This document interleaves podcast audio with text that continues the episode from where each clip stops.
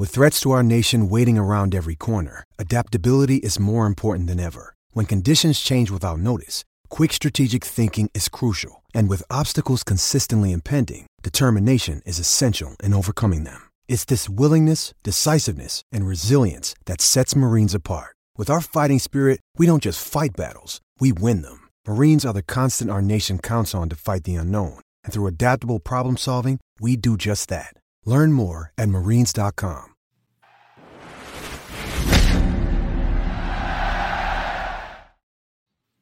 Welcome into 11 Personnel. Happy to be here on, what is it, Wednesday? We're in 2023? Damn, look at how long we've been doing this thing now. For a while. Yeah. Good, long, hot minute. It's been a pleasure. I'm Nick Roush. He's Adam Luckett. New year, new us, new podcast. We haven't gotten to the KSR football podcast yet. We'll do another one of those, maybe after the national championship. We'll see how we're feeling. I am feeling like hell. Shout out to a good old-fashioned Nashville. It's not even like the Nashville sickness. Like it, I've been hacking along the way forever, but we're powering through. We're drugged up because there's been some stuff that has happened since the Music City Bowl that we got to get to, and we should probably talk about the Music City Bowl one more time. Although, look, I never want to talk or think about that Music City Bowl ever again. Well, good thing now is they can't go back to the Music City Bowl for like 3 or so years. So, well, that's a pro. I didn't think they could play Iowa again, but well, you know, it happened. Yeah, I don't really want to parse through my. I gave all my thoughts on that, like right when the bowl game was announced. Not to toot my own horn, I said it was a huge mistake. They shouldn't be doing this. It makes no sense, and I think that all played out. Like. That was the I just don't know. I guess if the game goes another way, like you could see Kentucky hang in there, but that was just a dreadful kind of game and performance and all of that. It was hard to watch. Well, it was even worse for me, Lucky, because I felt like we knew what was going to happen. Like it was the bad high school play that you just what's going to happen, but you just kind of show up anyway. Just to be nice, but like it wasn't an enjoyable experience. It was the worst bowl experience of the Mark Stoops era. Yeah, and I think this was very much a hard season to watch, right? Like a lot of disappointment, a lot of frustration, a lot of why are they doing this? Why isn't this working? And it was just kind of the season was a slog, and it ended with the ultimate slog of a bowl game. It's just really frustrating. Like you look back at the year and the offense just really let the team down. There were special teams issues, obviously, but like if the offense is just a little bit better, those don't keep Kentucky from winning games. I think that was really my biggest issue was just why was the offense this bad? You know, they got to fix it, and just the whole year. I think they were behind, like. Go back where we were this time last year. They signed that really good recruiting class. The vibes were great. The vibes were strong, Nick. Like going into the draft, then we get all this Will Levis buzz, and that drives us through the offseason. But then you get in the summer, and like recruiting goes really slow. And then that just kind of, to me, that kind of parlayed into the season. The season was just like, oh, well, we'll get the offense fixed. It'll get there eventually. It doesn't look great right now. You all came in the spring. It doesn't look great. It's pro offense, but just give it time. Oh, y'all here for practice for summer camp? Oh, yeah, we're just working through some things. There's just some injuries. They'll be fine. And it just never got it. It never got any better. It was just like all the problems in April were the same problems. And then like you add in like the recruiting stuff. Like on paper, the class, it goes with like their historical norms. This 2023 recruiting class, but I think there's big reasons to be maybe a little bit worried. Like you had a lot of momentum here, and you didn't really cash in on it. You got a tough ass schedule coming up in 2023, well, and I would also say too that like even though you get the historical average, you needed linemen. Right, like you didn't really get any. Like right, you got Kobe Keenum is like maybe your one bankable trench player that you feel like is going to be a contributor. I mean, like Malachi Wood, a tackle. It's the only real tackle you got. That kid is like that's more of a, he's very much a stash player, right? You're banking on him developing in your system. But there's a lot that I would probably have to bounce right for you there. You know, you didn't get any tackles. Now you look at the defensive line. They only signed one player on the defensive line, Nick. Tavian Getson. And that room has got guys in it, and we'll talk about that room here in a little bit. But, it could be a sign that their line of scrimmage recruiting is kind of getting in trouble. You know, you got to worry about that moving forward. So there is just this is like a huge season, one way or the other. And we've seen kind of the noise with the NIL stuff and getting that fixed. It seems like they have gotten some of that fixed, and they did a good job in the portal here. But they've got to get this stuff corrected, especially on offense. They got to be able to score points, man. It just, if they don't, the season could really get ugly next year because you're playing a tough-ass schedule. Yeah. So, you look back now, that schedule really played out like we thought it would. Georgia was the one big juggernaut, but Ole Miss totally tanked to end the season. They just did it a little bit later than I thought. Mississippi State was good, which we thought, but Kentucky got them in a good spot. Missouri was .500 team. Vanderbilt was improved, but still was a team you should beat. South Carolina was just kind of they finished 8-5. That was a game at home you should have won. There was a lot of things, I think, going your way. You got a down Florida team on the road early. Mm-hmm. You had a lot of You had a big games. Spot for Tennessee. I mean, that would have been tough, but you had a big spot there. But you had everything was there to really go 9-3 or 10-2 again, and they just didn't. And that's really, I think, the most frustrating part about this year was it was all there, and they just couldn't grab it.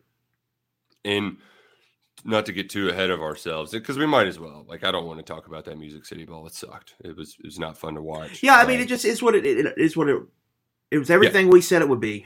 Yeah, it lived up to its reputation.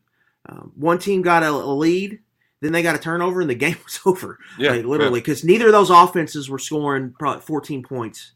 It would have took them 30 possessions probably to get 14 points on one of those two defenses. Iowa's defense ranked first in SP+, and Kentucky's ranked third in the final rankings. That. You had two really good defenses against two bad offenses, and Kentucky's offense had a kid making his first career start against Iowa, that defense, which was just a really hard ask at Deestin Wade. I will say this about Deestin Wade before we get to kind of big picture, offseason storylines, and then the Justin Rogers news. Deestin Wade, I was actually pleasantly surprised by, because you said his stats in our Music City Bowl preview, and he had twice as many rushing yards as he did passing yards in high school. He was in high school. And when he went in there, he did not look like they didn't use him like Lynn Bowden. And I thought that's what we might have to see, was some sort of Lynn Bowden-esque triple option looking stuff. But no, they let him play quarterback. Yeah. Yeah. They let him play quarterback. And I thought he didn't do a very bad job. He obviously made those mistakes. One of them was an execution error on a throw, and the other one was a bad decision. It was very anti-Stoops to call for a pass on 3rd and long, back up in your own end zone with a minute or two to go. So, that all in all, they asked him to do everything against a defense that allows nobody to do anything, and he did okay. He did okay. He got himself out of trouble. And so I'm not I don't have an answer. I would have liked to have known, can he be a backup quarterback one way or the other coming out of this game? I still don't know the answer to that, but I actually am more optimistic about him as a passer than I was previously. We're going into the season, I was like, well, he's going to be a great H-back, or you know what I mean? I was already slotting him into not being a quarterback, but his composure back there, and his arm, overthrowing Barion Brown is not an easy thing to do. He did it a couple of times. So I actually thought that with all the circumstances, I can at least tip my virtual cap to Deestin Wade and at least want to see more, especially in that spring game. My parting thoughts were, I could picture him playing winning football as a quarterback for a Power 5 team. I just don't know if it's going to be in the type of offense that Kentucky runs right now. I could see him being in maybe a run heavy that involves quarterback run offense, and then they use just play action to take vertical shots, right? So like a run heavy, like an Eddie Grant offense almost, if that worked out like they were like a Kyle Shanahan offense.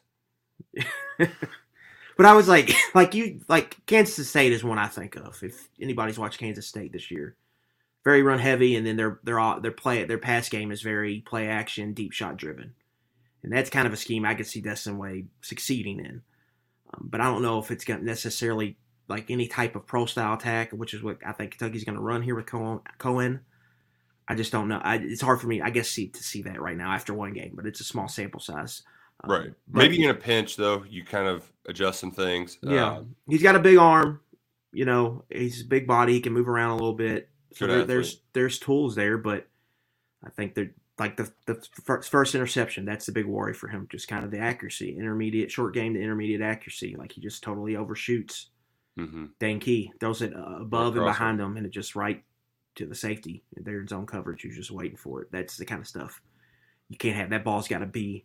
Really, it's got to be on the money 9 times out of 10, and if you miss, it's got to be a low miss. You can't miss high against zone coverage. So, the points you made though about the offense, Kentucky was able to kind of. It's not necessarily what they did under Liam Coen with Will Levis, but it was very much a let's give Chris Rodriguez the rock. And then we'll take some deep shots. They end up not taking as many, but then we're going to force feed Wandale Robinson as far as our passing game.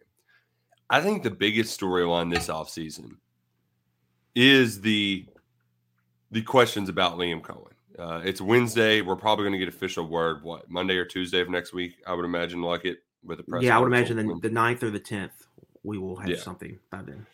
So, really, the biggest overall question is, like, I mean, the Rams stunk this year. You can blame it on injuries, but, like, how much of Kentucky's success with Coen to climb as high as they did, and I forget their SP plus finish, was it 25th on offense? Yeah, they're right there at 25, I think. Yeah, somewhere in that ballpark, which, by the way, third-ranked defense, 97th-ranked offense in SP plus. Best defense in the SEC, worst offense. They were 21st last year in SP plus offense.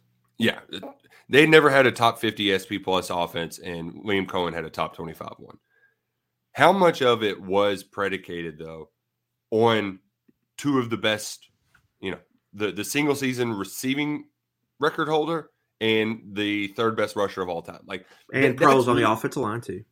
That's true. Yeah, you had All American offensive tackle and Darian Kennard, and you got a all rookie guy and Luke Fortner there at center. So how much of it was just predicated on those two or three guys doing everything for you? And how well does it work without them? You know, like that, I feel like those are the fair questions that we frankly probably won't know the answer to until about week 5, because they don't play anybody to start the season next year either.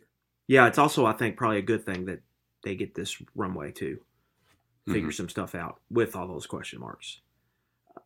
But I do think you got to, like, the offense this year had a first-round draft pick at quarterback and couldn't figure it out. So, like, you got to play to your strengths. And I think Coen has proven in his one year he was able to do that. And so I think you have, from what we've seen, he was able to figure it out and do what it takes to make this team successful. And he showed, I think, the ability to adjust, right?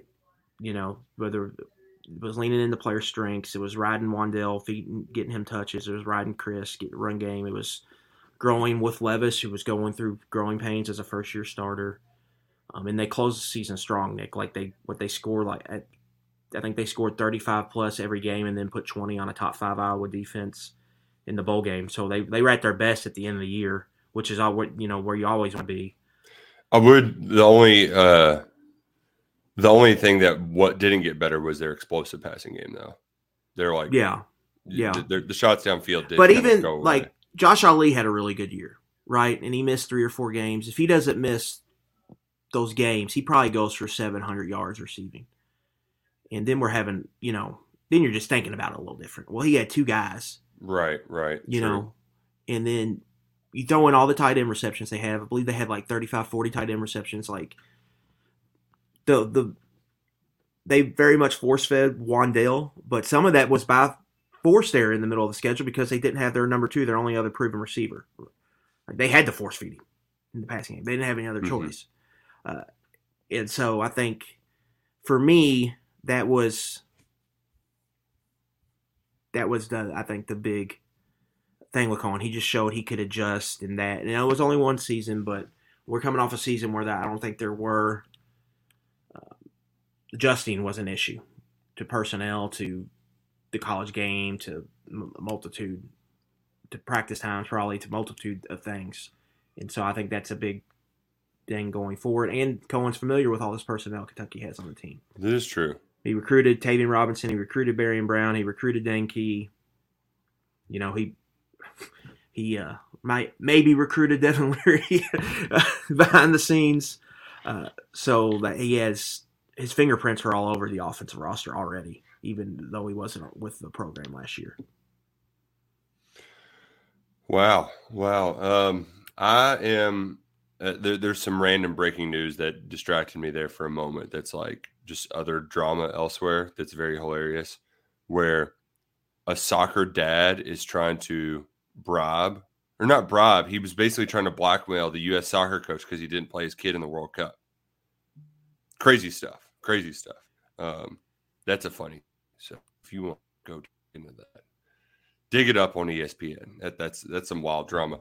We have plenty of wild drama elsewhere. There's a couple other storylines, though, this offseason that I think are going to be a point of focus. I'm saving one for the end, but defensively, as good as they've been, do we think they have enough playmakers on that side of the ball to keep this momentum going? Because it's really hard to do what they've done without them. But like, if your offense isn't going to be good, then you need them to create some turnovers, and that's really the one part that they haven't been good at under Brad White. And even when you look at like sacks, tackles for loss, like aside from the Calvin Taylor year, like they've been middle of the road or bottom of the pack in those two categories, those havoc stats. They just haven't really been there the last couple of years for the Cats. Yeah. Can they still be successful without the vets next year? Can they have enough playmakers to make some plays? Yeah. See, like going into media days last year, my big thing was I just didn't know if Kentucky had star power. I thought they had a high floor on defense, but now I'm entering this year feeling like they got some like stars potentially on the defense. I mean, obviously, big number zero is number one. Mm-hmm. That's who you start with, Deone Walker. If you get a fully healthy J.J. Weaver for a season, if you can get him no injuries, you can see him putting it together. You can see him putting a 10-plus tackles for loss season. You can see him getting 7, 8, 9 sacks. You could see him being a playmaker for you. You know, Trevin Wallace has got areas he's got to improve. I think notably playing in the box against the run is an area he needs to get better at, but he has playmaking potential, and we've seen it. Two interceptions this year, Nick. We've seen him flash and make plays. Like, that's a guy you can see turning into just a star if the light comes on for him. And then even the secondary, I think, like Jordan Lovett, it's got, he's flashed. So is Zion Childress. Yeah. But Lovett more, like Lovett's a younger guy, so I don't know if it's going to come next year, but you can see, like I could picture him turning into an all-SEC player here at Kentucky, back there at free safety. Like for a young player, they kind of had to throw him in after the Geiger injury. He played really well. And then, then Childress, they lost Asian for a little bit, and Childress kept in, and they didn't miss like a beat with Childress and Lovett back there. So that was really good to see. But really those first three I named, Deone Walker, Weaver, Trevin Wallace, those guys you could see, if it all came to, you could see any of those make it the first team All-SEC in December next year if feasible stuff comes together for them. And you didn't mention, too, the guy who's probably the biggest game wrecker that missed a season. Like, what are they going to do with Vito Tisdale? I don't know. Yeah, I think what's going to happen. We're going to get into this, but I do think, like, there's a lot of talk about we need another edge in the portal. Need another edge. Because all year Kentucky played with Weaver and Wright on the field. But I think it's important. Like, they just signed Keaton Wade and Tyrese Fearbury, both top 200 recruits in the last recruiting class. Like, you got to get your return on investment on that, right? Like, one of those guys need to play. They're going to want to play. They need to get on the field. But also, Nick, they got 9 safeties on this roster, including Taj Dotson. But 6 of these dudes, I think, need to play next year. Jalen Geiger, Zion Childress, Vito Tisdale, Jordan Lovett, Alex Safari, Kobe Albert. How do you get them on the field? You play with an extra safety. So I could see them getting back to what they did in kind of 2021, where they had like a hybrid Sam nickel player, and Devontae Robinson played in base, and they brought in a nickel on passing situations. I could see that playing out. Like, I could see Alex Safari being like your starting Sam outside linebacker. He made a nice play in the Music City Bowl. Yeah, and so I think that's just the defense is going to look a little different, and you got to just picture who they're playing, permanent opponents, right? You do have to be able to get big and body blow Georgia, but Louisville's going to throw the ball all over the yard now, right? You got to deal with that monster at Tennessee. Yeah. Mississippi State's probably not going away from the air raid. Probably not. So you're still going to have guys that can cover there. And you got a lot of safeties that can all play and they need to be on the field. So that's what I think you're going to see more of, kind of like the 3-3-5, 4-2-5, whatever hybrid defense next year. Yeah, I mean, and you didn't even mention that Dal Loggins high-powered attack. Yeah. We're still waiting on Rattler's announcement. He's been a little weird when they keep asking him about that. Yeah, real bizarre. I haven't heard from him. Man, it was a real shame they lost. I know you were just heartbroken. 3 special teams touchdowns, and couldn't get. Oh, that was brutal. I loved the under in that game, and that thing was toast in the second quarter. I mean, Jiminy Christ, they could not stop Notre Dame. Irish was marching up and down the field. That offense is so bad too. Like, I didn't understand it. Notre Dame finally got their quarterback back for that game. That Buckner who started the first game and then got injured.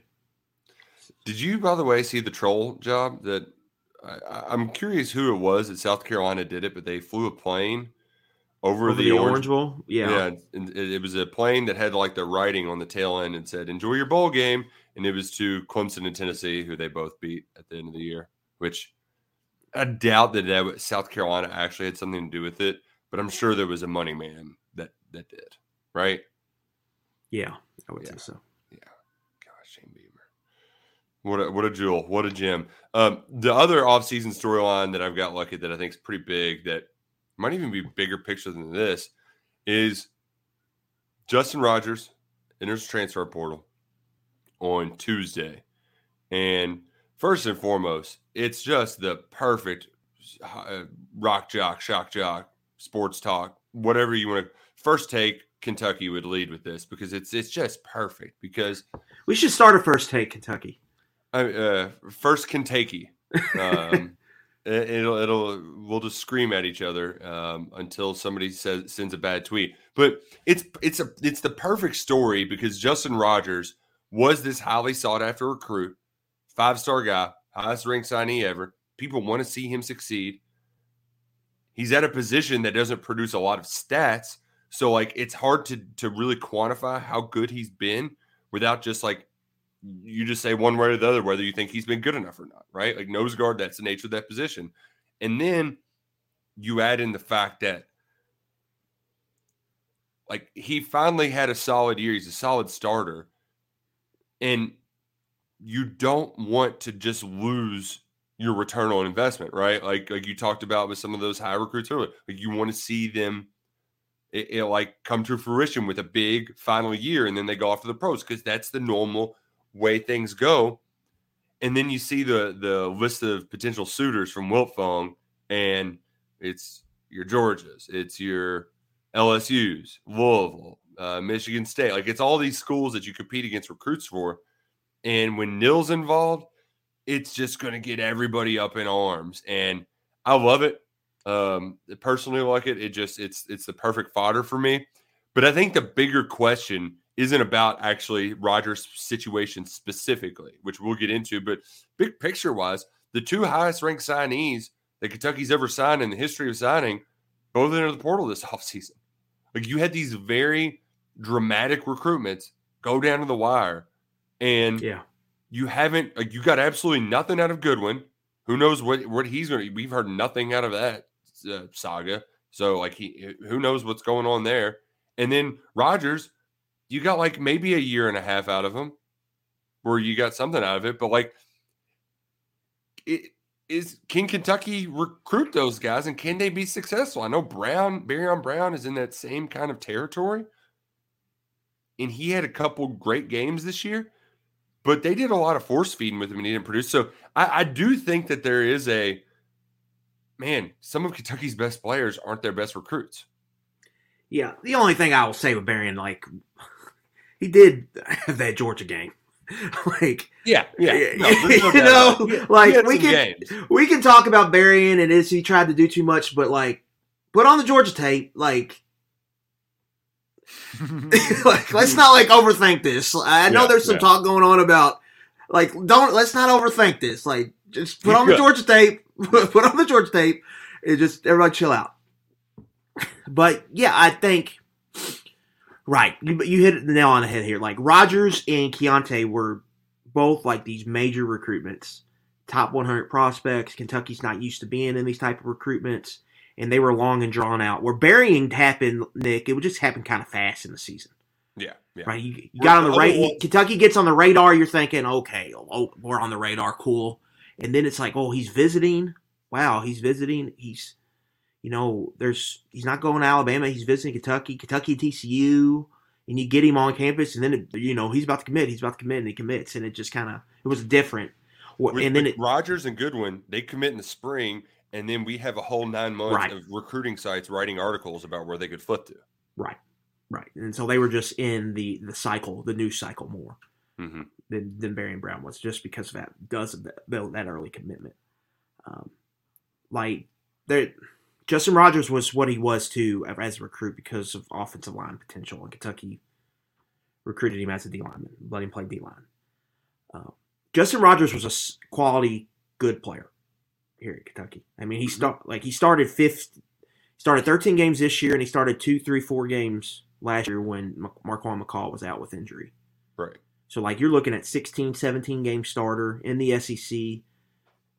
You know, I don't think I ever watched Rodgers out there and thought, he didn't belong. And so, a solid lineman with game experience goes into the portal. That's like gold, right? Everybody's looking for quality linemen. I'm not surprised that these big schools are looking at him because everybody needs depth and size and players on the line of scrimmage, especially those programs that have new coaches, or newish coaches, and they're trying to stack their roster with all the departures they might have had from the previous regime. So that does not surprise me. To me, it's probably the biggest loss in the portal era outside of since Jeff Badette in the transfer era. Mm-hmm. Like, you're losing a starter and a good player, a guy who can play. But with that said, like, it's not irreplaceable. And I think there's also something to Luckett that needs to be said that, like, this is just going to happen. Like, if you had to rank players of can't lose, yeah, I mean, is he in the top 20? He's probably in the top 20, but it's like at the bottom of it. Yeah, I wouldn't put him like top 10. And the thing for me too, Luckett, is this sort of stuff. Like, I'm trying to think of it on a professional level. And the kind of how we weigh it out. In the professional level, how many times does Joe wide receiver say, I you know what, I'm not making as much. I want to go be a free agent, try to make more money. And you know what? The teams, like the fans, are like, okay, see ya. The problem is there's no transparency here. Like, we don't know what the salary cap situation is. And to me, a lot of this looks like Justin Rogers was a Morgan & Morgan billboard as a true freshman, or maybe even a true sophomore, before he even really played, really, right? Like, he was a very billable, bankable star. He's been fine, but he's been usurped by another billable, bankable star on that defensive line. And now he's no longer the belle of the ball, and He thinks he's worth bell of the ball money. And you know what? If you want to go explore it, like you go ahead. Like that's how I'm seeing this very much as like we're in the free agency era. Like people are going, you can't re-sign everybody, right? Mm-hmm. Like I don't care.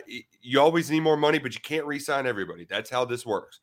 The thing that I do like have a little bit of sympathy for Mark Stoops and everybody out there that's doing all this stuff. I do wonder though, like down the road, it shouldn't be everybody's on 1-year deals. You know what I mean? Like you shouldn't be renegotiating everybody's deal year by year, or else they can go in the portal and go somewhere else. Yeah. That's the messed up part. Nick, we got a little bit of breaking news here. We got to talk about. Okay, I'll read it to you. This is from Chris Lowe, ESPN. Jimbo Fisher is finalizing a deal to hire Bobby Petrino as Texas A&M's offensive coordinator, and Petrino will take over play calling duty. Sources tell ESPN. He did it! He did it! I cannot wait, man. I can't wait for that. That is going to be. Oh my gosh, man! He's gonna get grilled about that at media days. I cannot wait for that. Gosh. Oh man, poor Barry Odom. Oh my gosh! Wow, you want to talk about a quick fail up too? Well, like they have like their head coach Jimbo Fisher. We don't have to talk about Bobby Petrino. We all know, and then DJ Durkin's the defense coordinator, and he of course was the head coach at Maryland when Jordan Mayer died, and there's a lot of he probably player abuse. Do what he was still player abuse stuff. So that is, and then Steve Adazio's the offensive line coach there. That's at a least dude. That's right now, you know, and he's got the Colorado State that was a thing like the player treatment stuff. There is a wow, man. Oh man. Wow. That was great timing. Thanks for doing this in the middle of the podcast, Jimbo. Because here's my thing, Luckett. So a lot of people say you need to modernize your offense. Does Bobby Petrino have a modern offense? Like he's a better play caller than Jimbo. But yeah, I get what you're saying. You know what I mean though? Like Petrino's best years. He did change some stuff with Lamar. I will say that. Like they were doing some that was also stuff. 2017. That was 6 years ago. You got a point there.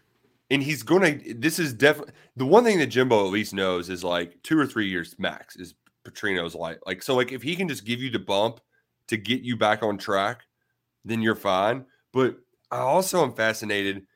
Bobby Petrino, this is his first time answering to anybody since he was at Auburn back in, 2004? That's 20 years. He hasn't been an offensive. He's been a head coach ever since then. Yeah. So, like, having them screaming at each other on the sidelines, oh, my. He's got to be a booth guy, though, right? Yeah, that's what I was thinking. Just like, to save everybody, he probably just needs to go to the booth. He's going to be up in the booth. He's going to call something down, and Jimbo's going to change it, and Petrino's going to be irate. Oh my gosh, this is it could either go great or could blow up. Wow. Oh man. Whew. Okay, so this is fun. This is fun. But back to Justin Rogers. I know one thing he said. It's not all no related. That's at least what he tweeted. Which it may not be. And I could see also him saying like, all right, no's. Because I get the sense like it that five-star recruit thinks he's going to spend 3 years in college and go to the NFL. He needs another year of college to go before he can go to the NFL. Yeah. Maybe he's thinking, all right, I need to play three technique. I can't be a nose guard. Yeah. And I need to go somewhere else to do that. Like I need to be in a four down front. Like I need to do something different. And in that case, like, so, tell me it. Best of luck. I did think like, he wasn't a bum, but he wasn't a great player. He was a fine player who really flashed this year for the first time. Like, yeah, but one thing I'll say with that is like, we saw what happened with Kentucky's offensive line this year. Having quality offensive and defensive linemen is not just something to brush over. That's true. It's a good point. You need those guys, even if they're not superstars. Just being quality and being able to hold up is. What people need. Everybody's looking for these guys. You know, everybody in college football. Those big guys are hard to find, good ones, or quality ones. And Justin Rogers is a quality college football defensive lineman. And so, and I would think that ideally you aren't sliding Deone down there because you don't want him just eating. Yeah. You want him to eat in blocks. You want him to make plays. Yeah, you want it. To me, I think Deone Walker, one, they're going to move him around. I think they did that this year. I think it's only going to magnify next year. Mm-hmm. But you want to make it so it's not easy to double team him. It's very easy just to, you know, most blocking schemes you're putting, if you got a nose man, he's getting doubled every time. Yeah, at least getting chipped or something. And so it's easier to block double, I would say, a guy there. And it's in the middle where Deone can, I think, cause some more havoc at another positions around the defensive line. I think looking at Kentucky, like, Nick, if you would have told me last year that Rodgers, after the year, was leaving for the portal, but I would have thought they probably could have been fine because, you know, you still got Josiah Hayes there. Yeah. So you could probably absorb that, but he just totally fell out of the rotation at the end of the year. He missed 2 games this year randomly, the Ole Miss game and the Vanderbilt game. So I don't really know what's going on with him. It seemed like he was maybe in the proverbial doghouse. Jamarius Dinkins, I think, flashed, Nick, but he's still got to add some weight. Yeah. And that's why it would have actually timed out perfectly if Rodgers stuck around for another year, because it's usually 3 years, 2.5 years or so before you kind of elevate.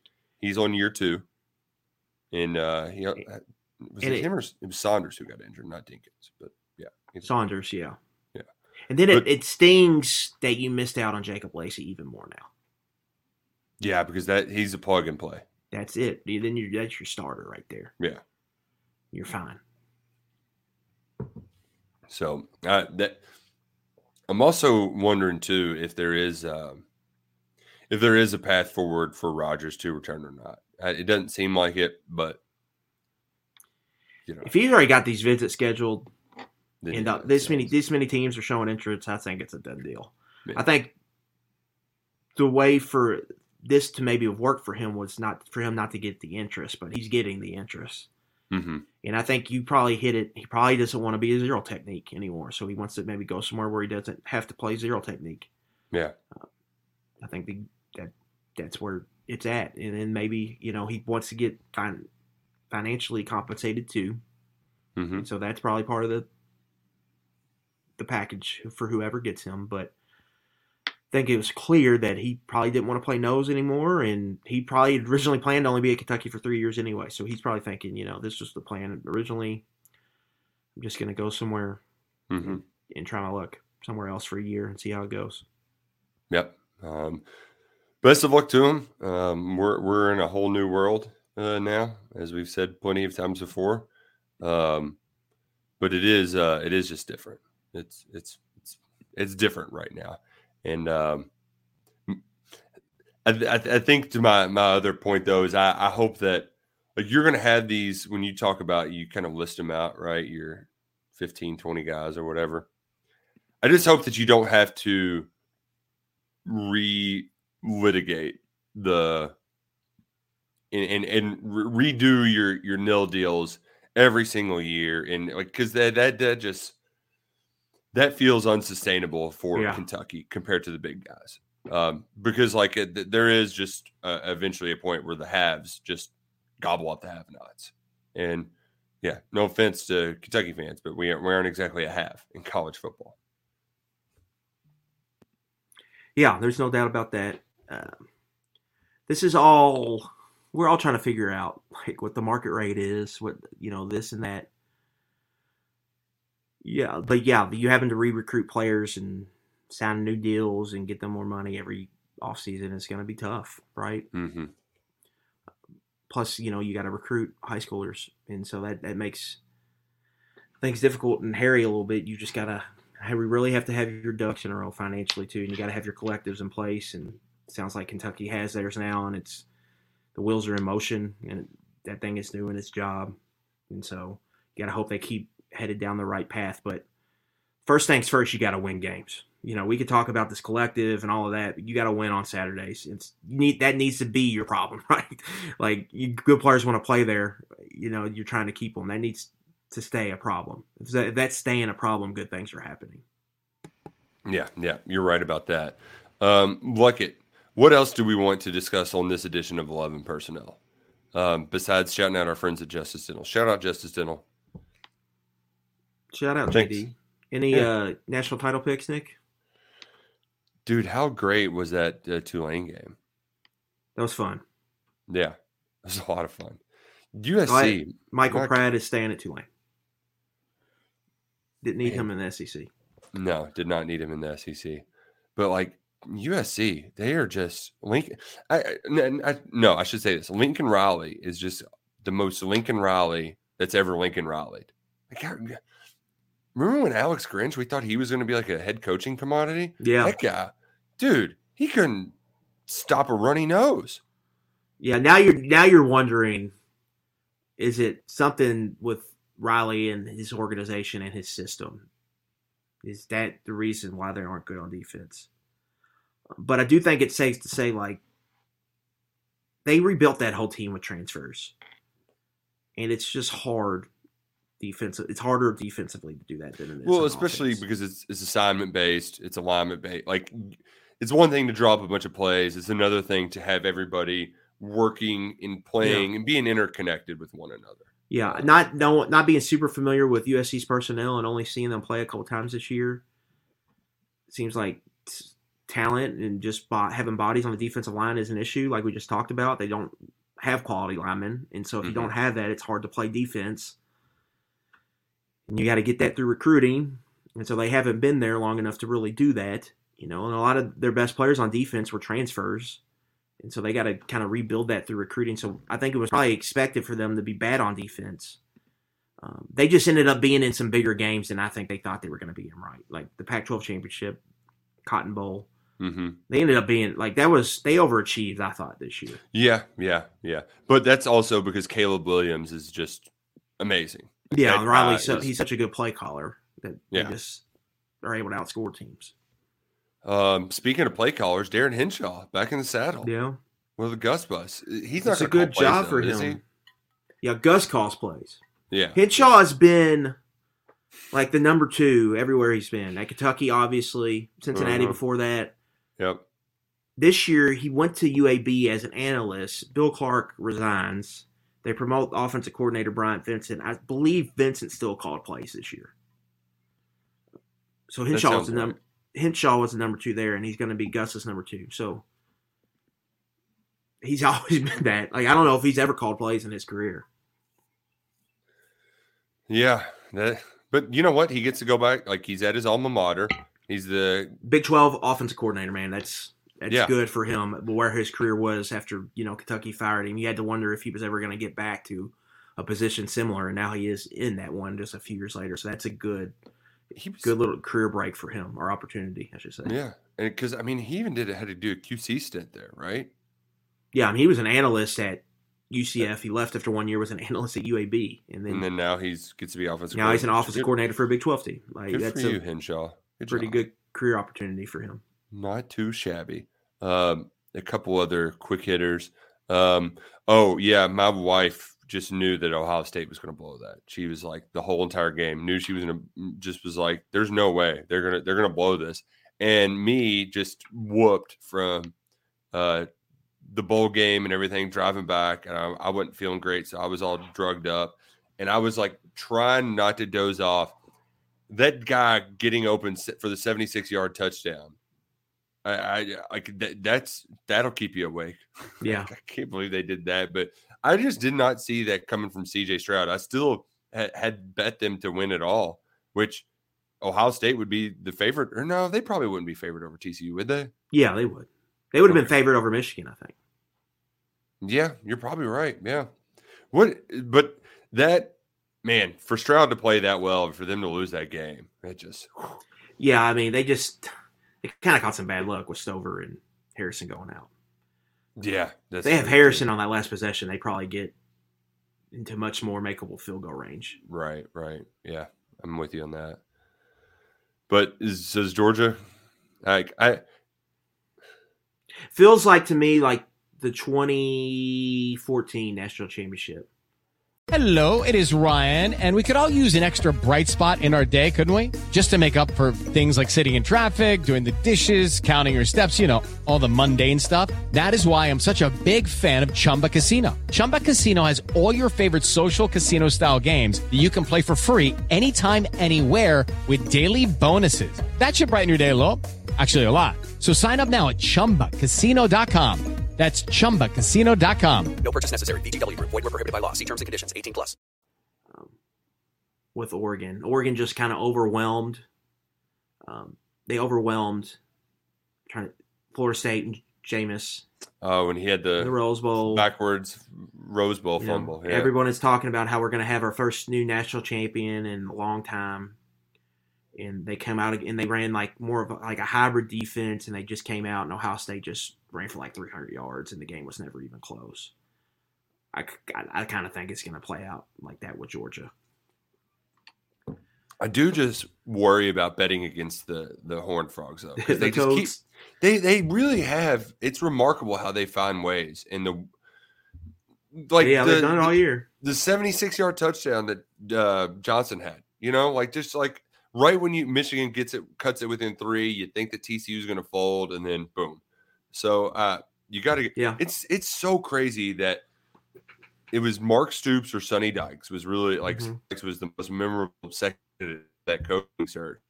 And Sonny wasn't really great. He got hired by Cal, ended up getting fired there after not doing much, and then hangs around at SMU for a couple of years before finally getting this job and just – it's crazy that he's coaching a national championship game.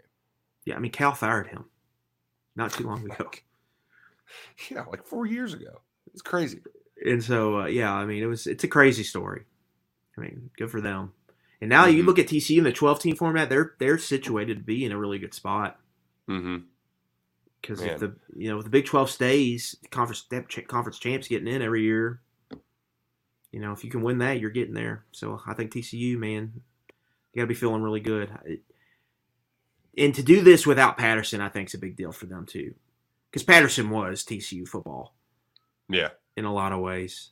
And he was there for like 20 years, you know? And so for them to do it with Dykes here, I think it's a pretty big deal. And then I feel for SMU. Oh, God, yeah. Because they are rivals. They are heated rivals they're both in the Metroplex. Dallas-Fort Worth, yeah. SMU, because they got in trouble, has just been blackballed by all these Texas schools. Like they couldn't get in the Big 12. They didn't put them in the Big 12 because they're going through all their crap. They still couldn't get in the new Big 12. They wouldn't let them in. I don't think it was like they didn't really even consider them.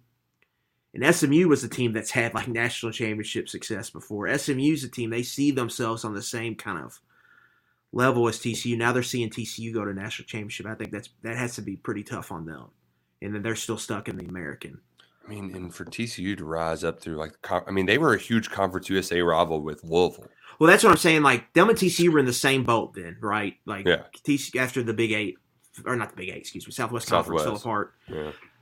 And now they're seeing TCU, like TCU gets the Big 12 bid. TCU makes the playoff. It's the first Texas team to make the playoff. TCU's playing for a national championship on Monday. That's got to be crazy. It's tough. Yeah, yeah. And then, like I mentioned, TCU's in this great position to maybe go on a run here and really kind of assert itself as maybe a future powerhouse program in college football, just because they got into the Big 12, 12 years ago, and then SMU still couldn't get into it again when they reshuffled. It's got to be tough. I mean, they're both private schools in greater Dallas. There's not that much difference between both of them. Both of them got a lot of freaking money. Mm-hmm. That's tough. Yeah. You can talk about some big brother, little brother syndrome. Yeah. Speaking of moving around, though, there are players moving in this week. Early enrollees are getting there. And we actually have the open recruiting period for the transfer portal resumes this weekend. So... the transfer, the windows, it's open until January 18th for players can enter the transfer portal. So we have a couple more weeks where players can jump in. And who knows, maybe Kentucky tries to add another one or two. We haven't heard anything like that. If there was a position to add, where would it be? Yeah, I wrote about this today on KSR. I think, backup quarterback still. Something they really need to consider addressing. Offensive tackle. Right tackle. Obviously. Yeah. I think find another guy that can play nose. Mm-hmm. Place Rodgers to give you another body there. And then, like, no one's talking about kicker, Nick. What are they doing to kicker? I don't know. They got a bunch of them. Who's going to kick it, though? Like, is Chance Poor coming back? Is he just going to be the kickoff specialist again? What's, like, we haven't heard a peep out of Jackson Smith, really, since he arrived. Yeah. What's his kind of status? Jay Bulwar is here, new special teams coach. Are they going to get a kicker? They got that kid from Trinity too, right? Isn't he a kicker? Not sure. They got a kid from Trinity. Or no, he's a punter. I'm okay. Sorry. But yeah, I know one thing though. Stoops is pretty confident in Jay Bulwar, so yeah. Figured out. So that's to me, like, that's an important position. Like, yeah, what are they doing at kicker? I'll take Ruffalo's been the Summerall's. Yeah, Ruffalo's been the primary kicker here since 2020, I think. Yes. He's been a long time. Yeah. Finished his career fifth in school history in points. So, good fellow, third all time in punts per yards per punt. So, yeah, I've definitely been diving into the numbers for the season-long stats. Not as fun to do after a 7-6 season as it is a 9-3 season. But yeah. Yeah. That's why they pay us the big bucks. I mean, Nick, 20.4 points per game Kentucky ended up with. That was the lowest total since 2012. We know how bad the 2012 season was. Joker Phillips gets fired season. Vanderbilt 40-0 season. God bless. And yet, and you know what, though? It was good enough because the defense only gave up 19.2 points per game. It's crazy. It was just Kentucky was Iowa. God. This year. And it didn't have to be. You never want to be Iowa. Didn't have to be that way. In this way, all defense, no offense. Can I also just say too that it? I know we bust Ryan's chops a lot about how much he talks about Dan Key, but dude, Dane, when he was on, he was really freaking on this year. Dane was good. I mean, he was so good for. I think so solid, so good. Like, because normally they struggle with physicality, and that dude just no problem. Yeah. No problem. The only problem was just getting it to him enough, which, you know, that's going to be another offseason. Keep Leary healthy. Hopefully that's not an issue. 2023. Keep Devin Leary healthy. Keep him slinging it around. We got plenty of time to talk about 2023, but we've at least set the table here on 11 Personnel. Adam Luckett, have yourself a great day. We got the final week, the NFL regular season. So, and thoughts and prayers, DeMar Hamlin. Yeah, man. Scary stuff Monday. Very scary. Very scary. So, some of the preliminary reports seem promising, so hopefully that keeps trending in the right direction. Yeah, keep trending in the right direction, DeMar. You got this. Also, people aren't talking about it. He was kicking all kinds of ass, like just like they want to talk about him as the person. The player was awesome too. He had 91 tackles this year as a 6th round draft pick. Yeah, he's a good player. Man. Just the routine tackle, too. I just can't. That's the hardest part. Yeah. So routine. Just football. Routine, like physical tackle. We love it, man, but it's scary. And Monday night, I don't know about you, but we were all glued to our TVs. Just hoping and praying he was pulling through. So DeMar, it was very much shell-shocked for me. Just obviously, I was pretty pumped for that game. And just like – and the environment was awesome on TV. And then it was just like, you know, you're waiting for, like, he falls down and it's just like, you think that was just an injury. Like, yeah, they go to break. You think they come back and then he's like, and then he's either that or he's got up, he's in the injury tent or that never happened. You're just like, oh, like this is really bad. And then you start putting it all together. It was just, crazy. Crazy, scary. Yep. And as somebody said, the NFL doesn't have a handbook for this, especially when the stakes were as high as they were in that game, as far as playoff seeding and all that. So who knows what they'll figure out. They're going to have to make a decision here soon. I would imagine they just count it as like a tie, right? I think they're going to – there's been a theory float out, like they're going to no contest it. And then they might do like a – like some type of random number generator to between the Chiefs, Bills, and Bengals about who would get the top three seeds. Because would they be tied with winning percentage without that game? Well, the thing is, like, if the Bills would have won out, they would have got the number one seed, right? Because they would have had the same record as the Chiefs if the Chiefs wins over both of them. But yeah, and they would have had a head-to-head win over the Chiefs. Like, they would have had the same record as the Chiefs, mm-hmm. and they had the head-to-head win. Now, if the Bengals would have won, the Bengals old tiebreakers over the Chiefs and Bills for head-to-head, but they would likely got the number two seed because the Chiefs are presumably going to beat the Raiders on Saturday. Mm-hmm. And so it just kind of messes with everything. And then you throw in the fact that the Bengals haven't locked up the North yet. Like, they still – it's crazy. Got to win a game. Like, the Ravens were only – they were a game behind or half a game behind going in. And so they would have either been tied or – and the Bengals lost to the Ravens already. So, like, there's a lot of things I think they got to kind of figure out. Well, and also this is only, what, the second year without two byes or the third? But that bye is much more important when there's only one of them, you know? Yeah, I think I don't know if that's the case, or I think it's a pretty recent development, though. What really stings here is it happened so late, right? Like, if this was week 5, they could have figured out a way to play this game. Yeah, but it's week 17. And there's all this at stake, and they don't want to change the playoff schedule. That playoff schedule is locked in. Mm-hmm. They want to keep it there. They want to have the bye before the Super Bowl so they can ramp that thing up and pump it up for the Super Bowl.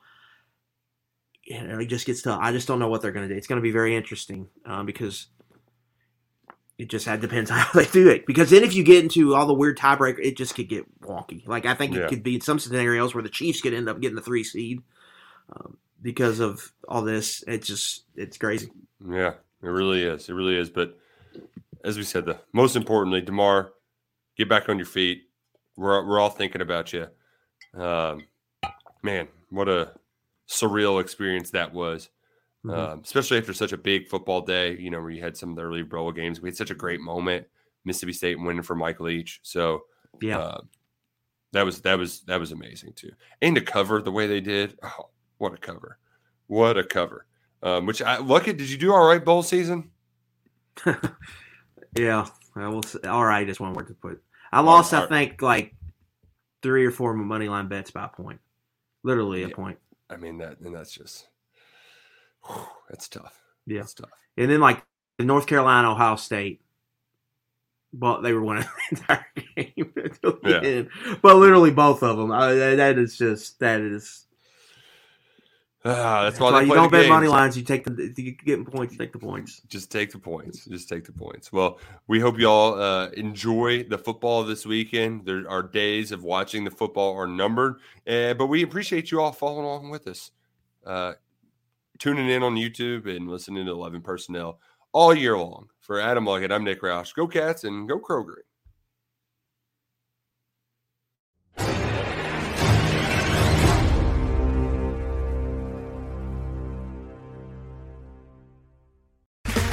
Okay, round 2. Name something that's not boring. A laundry? Ooh, a book club. Computer solitaire, huh? Ah, oh, sorry. We were looking for Chumba Casino. That's right. ChumbaCasino.com has over 100 casino-style games. Join today and play for free for your chance to redeem some serious prizes. ChumbaCasino.com. No purchase necessary. Void where prohibited by law. 18+ terms and conditions apply. See website for details.